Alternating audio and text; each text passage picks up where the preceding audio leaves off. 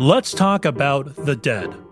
In Buddhism, there's the Obon festival, where food is placed upon altars for the return of ancestral spirits. In India, Hindu priests offer sweetmeats and other auspicious treats during a cremation. We bury pharaohs with food. We celebrate the Day of the Dead, and we even pour out a drink for fallen friends and family. Regardless of culture, time, or place, we humans around the world all strangely have rites or rituals of death which involve food. So, why is that? Well, to talk more about one of these foods for the departed rituals, we have today reporter, author, and avid eater Varud Gupta. Hey Varud, how you doing? Hi there. Very well. Thanks for having me. And I agree, it is fascinatingly strange how food is such an integral part of the death ceremonies of so many cultures around the world. But then it's not really, because food is just such an amazing thing. So I understand, Varud, you wrote an entire book about this. It's called Food of the Gods, right? Yeah, I wrote a travel narrative called Bagwaan Ke Pakwaan or Food of the Gods. It's an exploration of food and faith that I wrote along with my partner in travels, Devang, who collected all the beautiful pictures of the cultures we explored. The book itself came out at a very natural conclusion to a very personal journey that I was experiencing at the time. I had just quit my job in consulting after a typical, you know, millennial existential crisis. It was a dark period and there was just something about food that kept me going. As a writer, food became such a great lens into exploring cultures and histories around the world, or even those in my own home. Yeah, it's a really fascinating book, Varud. And I understand you traveled to pretty much every corner of the world for research, right? Yes. Uh, so before the book, when I quit my job, it began in Argentina, where I was working grills, uh, bartending in Peru. But after that, in India specifically, the idea was to explore the diversity of the continent. So this took me to dining with Buddhist monks or Karbi tribes. We ate everything from fried cicadas ground up in a chutney form, or made mutton momos with singing aunties in villages up in the north. And along the way, we discussed different foodways and perspectives. It was a journey that meant a lot to me then, and a journey that has been on my mind once more lately. Why do you say that, Varud? We lost my granddad some time ago, and the entire time surrounding his death was just traumatizing. I remember the days with him in the hospital. I remember bringing his body home. I even remember those strange bodily scents as we performed the cremation ceremony. It's sad, but when I think of my grandfather today, it's hard to remember anything else. The death of a loved one is always a pretty traumatic experience, and I know we deal with it in different ways. And in the book, you talk about dealing with it by eating. Tell me more about that. yeah, I think that's part of my own life philosophy right there, eating my feelings out. But in the book specifically, we explored how food is just a gateway into exploring death. And, you know, we all deal with death in very different ways, and different cultures around the world have developed these ceremonies and traditions around the departed. So, in particular, one ceremony that I got to explore in my book was the one practiced in the Zoroastrian faith where that bond between food and death is taken to a whole nother level.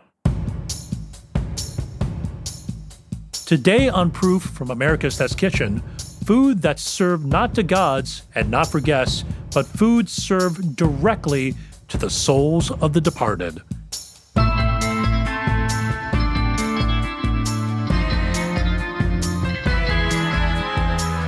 I'm Kevin Pang. Stick around.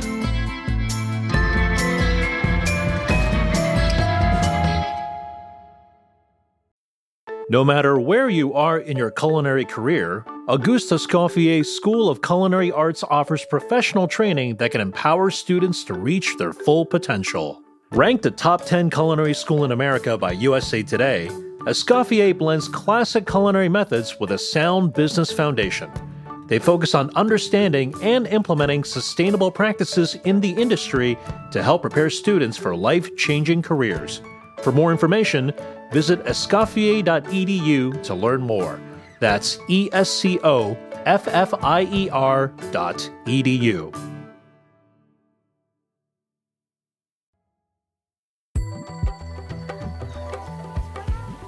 I want to take you with me to the sleepy town of Udvara. It's one of the first stops we took to explore food and faith for the book. It rests on the west coast of India in the state of Gujarat so the salty breeze from the ocean strolled alongside us into town. Walking through the sun-baked streets of stone, it was hard to not immediately feel transported to a different time and place. Swings out on porches where locals bide their time reading or people watching any outsiders as myself, and the entire vibe is accented by the musk of sandalwood, which wafts from the fire temple, Iran Shah Atash Behram, standing proudly in the center of this Parsi community. The Parsis, or followers of the Zoroastrian faith that settled here in India, are one of the more recent additions to this country's diversity. They hail from the historic region Persis, now known as the Iranian Plateau. Their civilization once spanned much of Western Asia under great kings like Cyrus and constructions like the city of Persepolis, but in the 9th century, many departed from those lands to settle upon these western shores. Over the years, Parsis have become very much an integral community in India. From gravied mutton dansak, fried chicken farcha, or the locally celebrated spiced fish, boini machi, I think their cuisine has only helped that popularity. It was on our first day in Udvara that I was very much being guided by my own belly, famished by the long car drive up from Bombay. This was a part of my career where I still wasn't comfortable calling myself a writer. I was still just a lost soul searching for that something special about food. So, as you can imagine, my first stop was to the Globe Hotel restaurant. I went there for lunch, but I was also there to meet a 27th generation Parsi. He has a stitched family tree tying his lineage back to those very settlers centuries ago. Enter Ervad Marziban Hathiram. Khshnoom is actually the mystic side of the Zoroastrian religion. You have to meet this man to truly understand how complicated of a character he is. He's dressed in ritual white cottons that would have to be removed before interacting with non Parsis so definitely orthodox.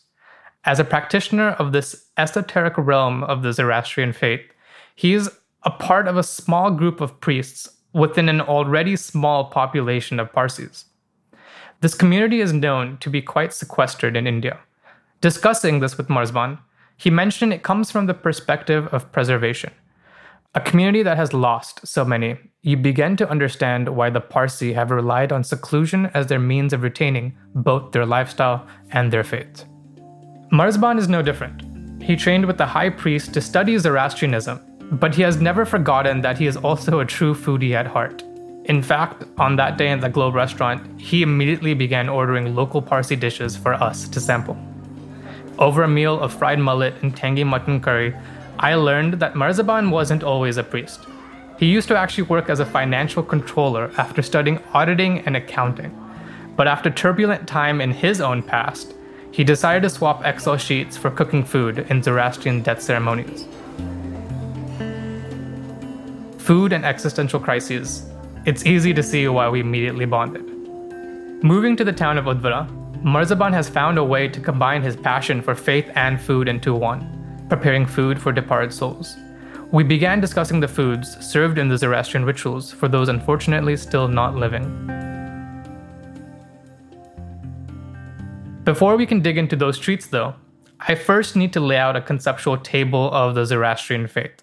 The religion was one born from a series of conversations that the prophet Zarathustra had with God, God who is also known as Ahura Mazda, or the Lord of Wisdom. And according to these conversations that were written into scripture, when a member of this community dies, their body first travels to a fire temple. In Udvara, that temple happens to be a short walk away from our restaurant. As we finish and pay for our meal, we walk to a brownstone building.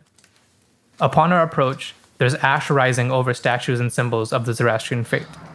In each religion, there is one specific thing which is the instrument with which you can catch those blessings. For us, it is fire. It's clear why fire is such a central concept in Zoroastrian faith. From the earliest of nomads, fire was the center of the tribe. Warm, light, protection, all very important. But fire allowed us to consume foods that we couldn't before by destroying bacteria and unlocking nutritional value. Today, the fire temple stands at the center of this town. It's a reminder to the community, as it is to Marziban. It is the reason why we are here. And it is the constant reminder that we are here with a specific purpose. After someone dies and the body arrives at the fire temple, first high priests would preside over this physical form.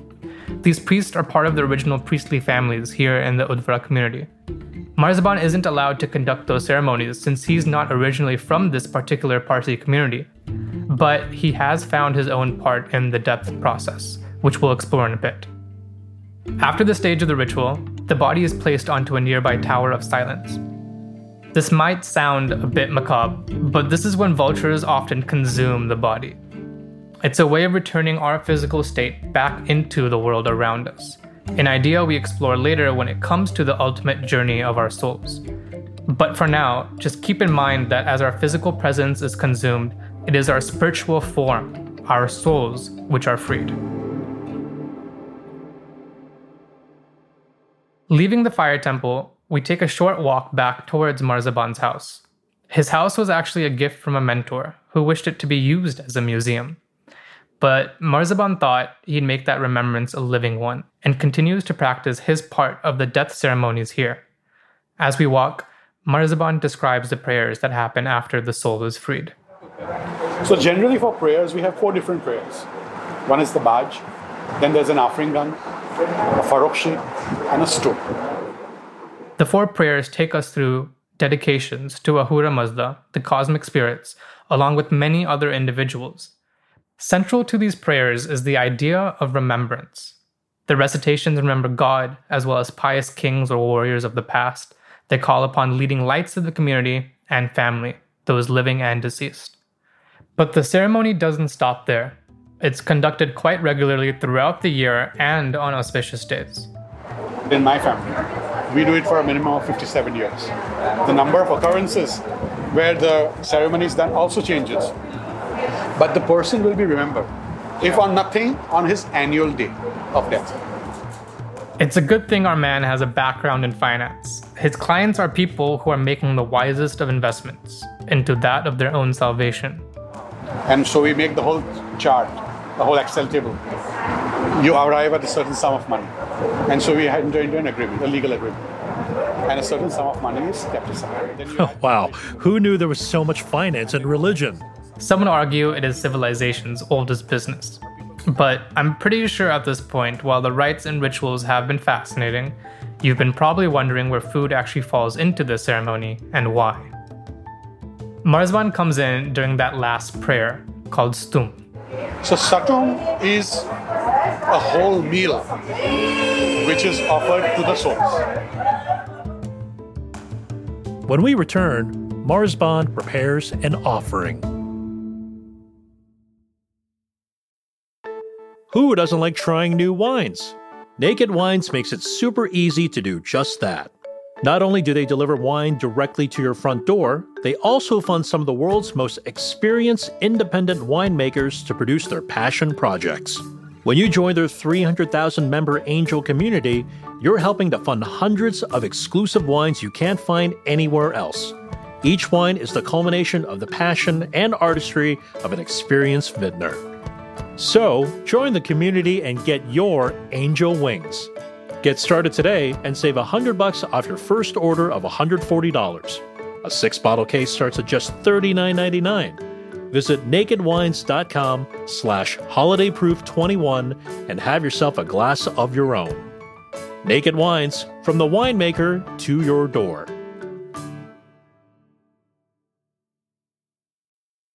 Eating great food is one thing. The prep and cleanup afterwards is, well, something else. That's where Kohler comes in. When prepping for recipes, you can tell the voice controlled faucets to dispense measured amounts of water. Kohler's faucets also feature a sweep spray to quickly get any gunk off of your dishes. Even if your hands are messy, you can wave on and off the touchless faucets. That way, you can clean with ease. Visit Kohler.com to learn more.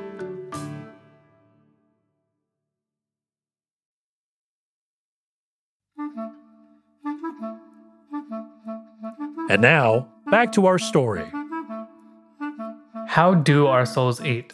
I ask Marziban. And what is that journey taken after death? This is where things start to get heavy. What we believe is that every human being, every soul actually, not human being, every soul, what we call as Ruwan, is on a journey. So it can be a plant, it can be a mineral, it can be a vegetable, it can be an animal, anything. Animate, inanimate Everything has a soul. What is the journey? It's a three step journey. It says that at one point of time, we were all together. One. Then something happened and we got separated. And now we are going back to where we were. The cycle that Marziban is describing sets the very stage for the Zoroastrian meaning of life to return, where? To be one with God, to be one with Ahura Mazda. God is everything rolled into one. Ahura Mazda's wish is that all the creation come back to him. It should come back to him and attain salvation. Once you reach there, you must be judged. As God represents this idea of perfection or wisdom, the judgment occurs along the lines of a creed that most Parsis are instilled with from childhood. Humata Hukta Havarshta. Allegedly translated as good thoughts, good words, good deeds.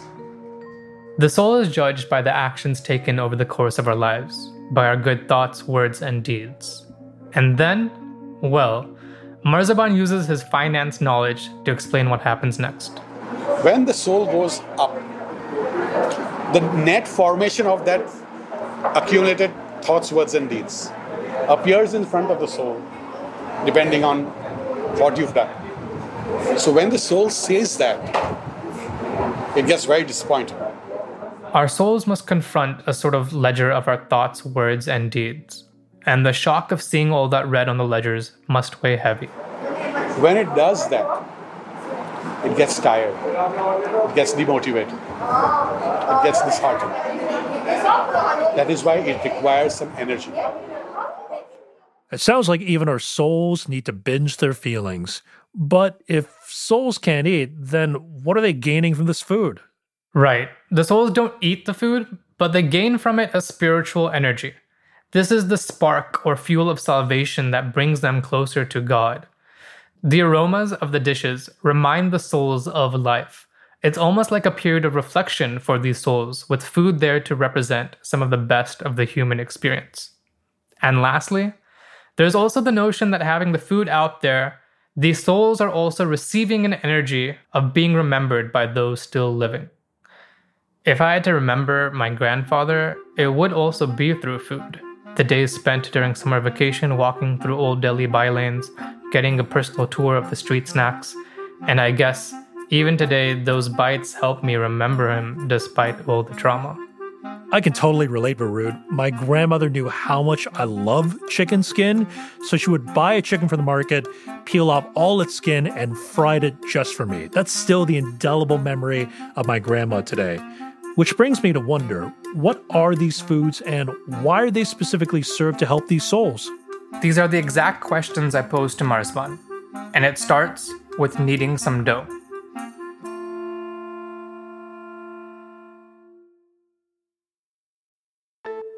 Green Pan changed the way people cook when they launched the original healthy ceramic nonstick back in 2007. And this could be the year that Green Pan changes cooking for you too. America's Test Kitchen is partnering with Green Pan for our holiday cooking sweepstakes. Proof listeners, here's your chance to win a Valencia Pro Ceramic Non-Stick 16-piece cookware set, a Green Pan Premier Slow Cooker, a Green Pan Premier Essential Pan, and a Green Pan Gourmet Grill. Enter now by visiting our Instagram page at Test Kitchen by January 7th, 2022 for your chance to bring home the Green Pan Grand Prize this holiday season. Green Pan, what you cook on matters.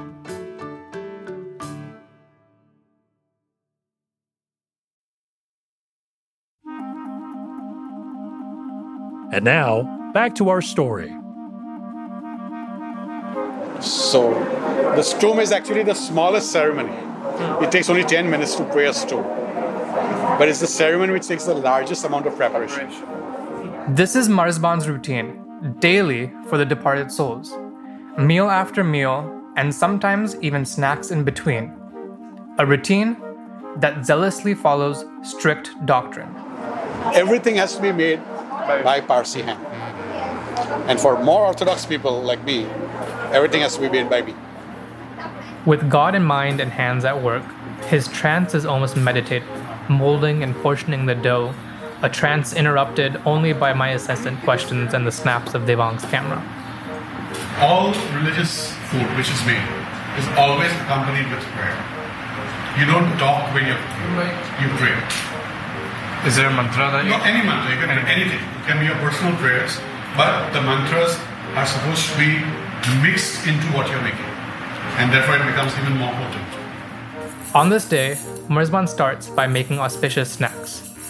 Taking that wheat dough, he rolls it out with a special rolling pin with a bell like make.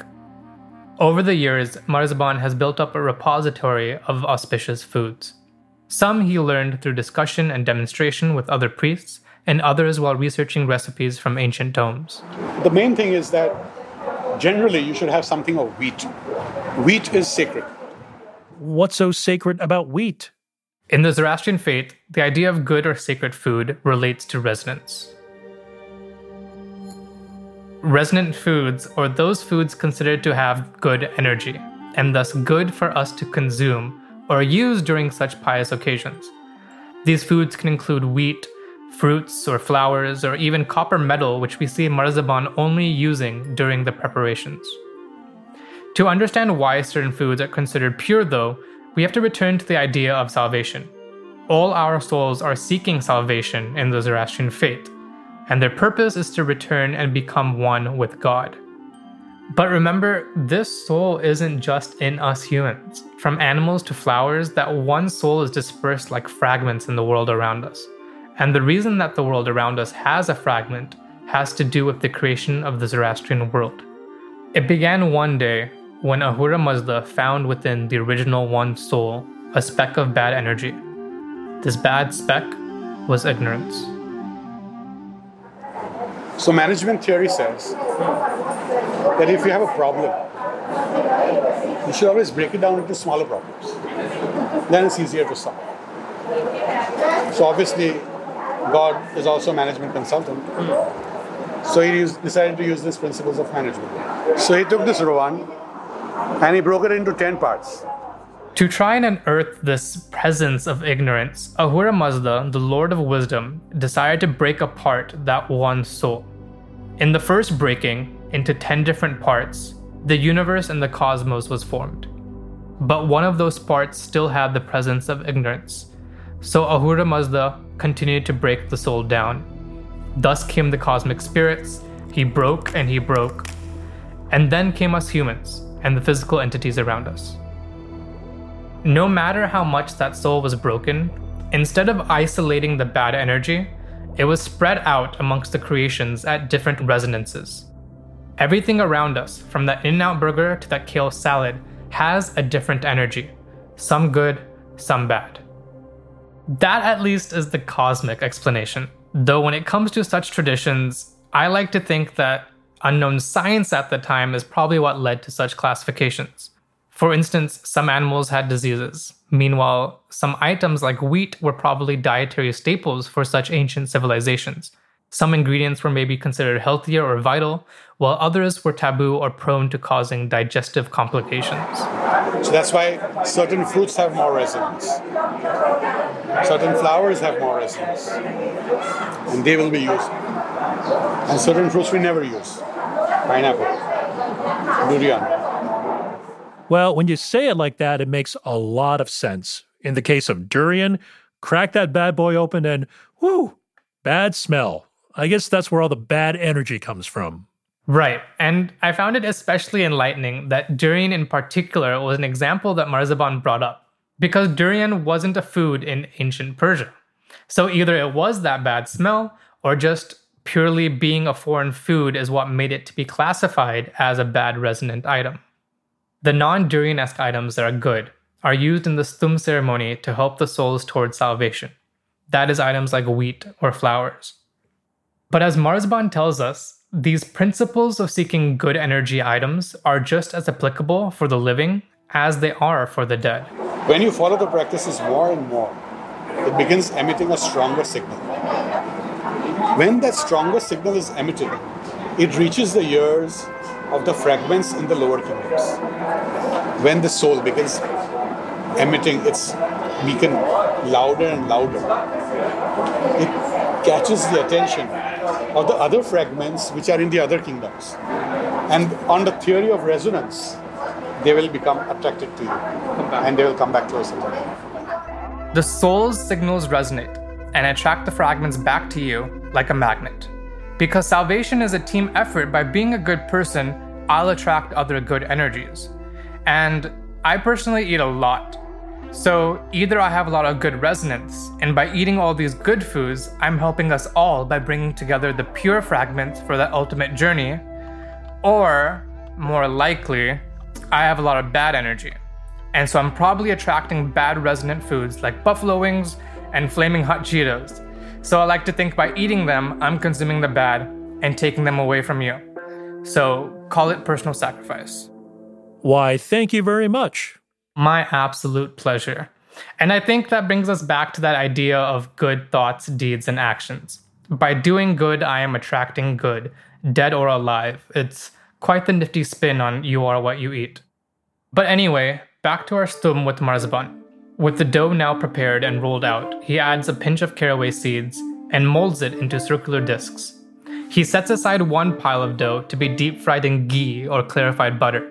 These golden beauties are called papri, and they're one of the staple dishes of the stum ceremony. The other pile gets a hit of sugar, cardamom, and vanilla essence, then is also fried into fluffy rounds known as bakra.